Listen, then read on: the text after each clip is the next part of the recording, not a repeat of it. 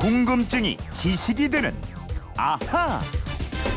네, 궁금증은 풀고 호기심은 채우는 시간입니다. 모르는 것 빼고 다 아는 궁금증 해결사 김초롱 아나운서와 함께합니다. 어서 오세요. 네, 안녕하세요. 금요일은 이거예요. 아하 금요 특별판 앗, 이런 것까지. 예, 오늘도 여러분의 다양한 궁금증 아주 상큼하게 풀어드리도록 하겠습니다. 네. 먼저 대구 동구에서 윤주원님이 게시판으로 주신 궁금증인데요. 제목이 선풍기만 왜 그럴까요? 네. 네, 내용이 선풍기 청소를 하려고 앞 안전망을 풀고 날개를 떼내려고 봤더니 날개를 조인 나사를 풀 때는 오른쪽으로 돌리고 잠글 때는 왼쪽으로 돌리도록 돼 있습니다. 아. 60평생 살아오면서 나사라든가 유사한 나사형 잠근 장치는 왼쪽으로 돌리면 풀리고 오른쪽으로 돌리면 잠겼는데 왜 선풍기 날개 잠금 장치만 반대로 돼 있을까요? 알려주세요. 이러셨습니다. 아, 그래요. 저도 집에서 선풍기 집어넣으려고 네. 이제 저 나사 풀고 잠그고 이러면 이거 방향이 반대로 돼 있네 이런 생각했었는데 저는 청소를 안 해가지고 몰랐네요. 이번에 알았습니다.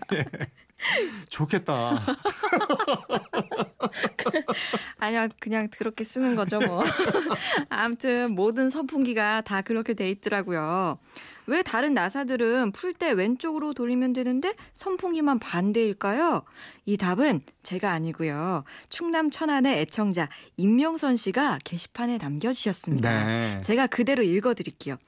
웬나사라서 그렇습니다. 음. 자동차 바퀴, 자전거 바퀴도 웬나사입니다. 음. 선풍기 날개처럼 오른쪽 방향으로 회전하는 물체에 오른 나사를 사용하면 회전 시 풀릴 수가 있지만 웬나사는 오른쪽 방향으로 회전하면 나사가 더욱더 조여지게 됩니다. 이렇게 답변을 주셨네요. 아 그러네. 그러니까 선풍기 날개가 오른쪽 방향으로 도니까 네. 나사 방향이 반대 방향으로. 그러니까 날개가 어, 오, 오를수록 이제 더 돌게 더 잠기게 되는 거죠. 네. 맞아요. 같은 방향으로 되어 예. 있으면 네. 어, 까딱하면은 선풍기 날개가 우리한테 음, 음. 날아올 수도 있어요. 어, 그렇죠. 예, 그렇죠. 큰일 나죠. 예, 안전사고가 날 수 예. 있습니다. 예. 지금 이렇게 설명드리니까 확 오네요. 네. 에, 윤주원님 질문에 임명선님이 답을 달아주셨는데 잠시 후에 하는 코너가 저 뒤를 캐는 여러분인데 이것처럼 아하 여러분이 된 것 같습니다. 지금 이게. 아 그러네요. 네. 예, 예. 이렇게 고맙습니다. 질문하고 또 이렇게 우리 청취자분이 답 주시고. 네네. 예. 이번에는 휴대폰 뒷번호 8859 사용하는 청취자가 문자로 주신 궁금증인데요.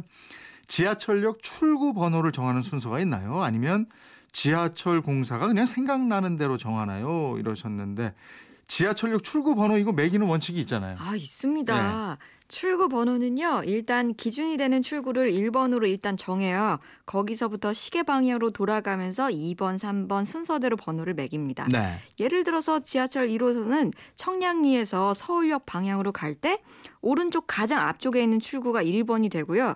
거기서부터 시계의 바늘이 도는 방향으로 순서대로 번호가 매겨지게 돼요. 음.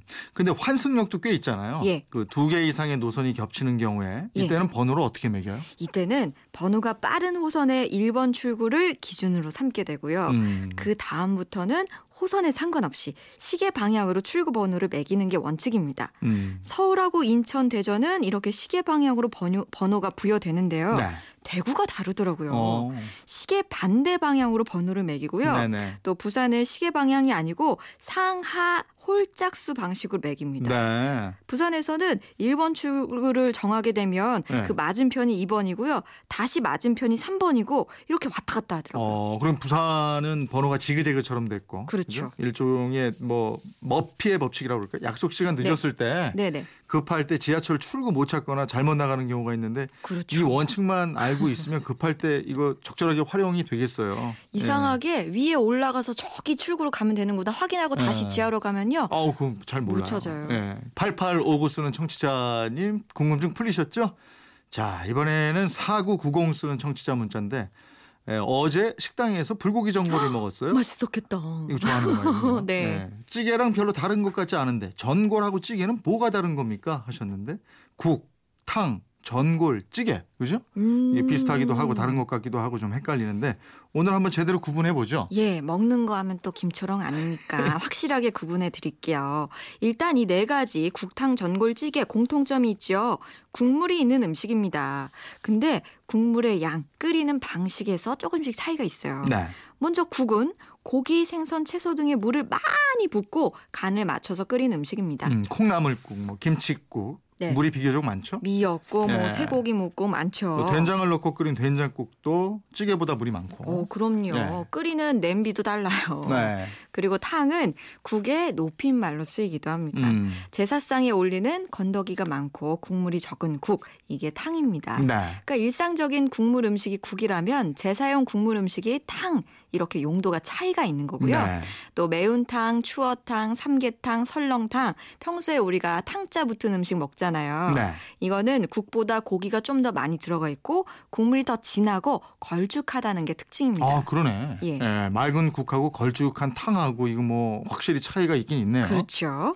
그리고 찌개가 있습니다. 네. 뚝배기나 작은 냄비에 국물을 조금 적게 넣고요. 묽지 않게 잡아서 고기나 채소, 두부 등등을 넣고 여기에 뭐 간장, 된장, 고추장, 젓국 뭐 취향대로 풀어놓고 갖가지 양념을 해서 끓인 음식 이게 찌개가 되는데요. 네. 또 마지막에 전골이 어, 있어요. 음. 잘게 썬 고기에 양념, 채소, 버섯, 해물 등등 넣고 전골 틀에 담고 국물을 조금 조금 부어서 끓인 음식입니다. 네. 찌개와 전골 확실히 뭐 국보다 국물 비중이 적잖아요. 어, 적죠. 국이나 탕하고 다른 점이 또 있는데요. 찌개는 뚝배기에 끓이는 경우가 많고요. 전골은 넓적한 전골 틀에 끓인다는 거죠. 예. 음. 아우 뭐 이게 뭐 다르고 뭐고 요 계절에요. 찬바람 네. 싹 돌 때는 이런 음식이 최고예요. 김치 두루치기 이런 거. 아우 좋아, 좋아 다 좋아요. 뭐 설명 듣다 보니까 뭐 차이가 확실하게 있긴 있네요. 네. 예, 아하 금요 특별판 앗, 앗, 이런, 이런 것까지. 것까지. 오늘도 여러 가지 궁금증을 풀어봤습니다.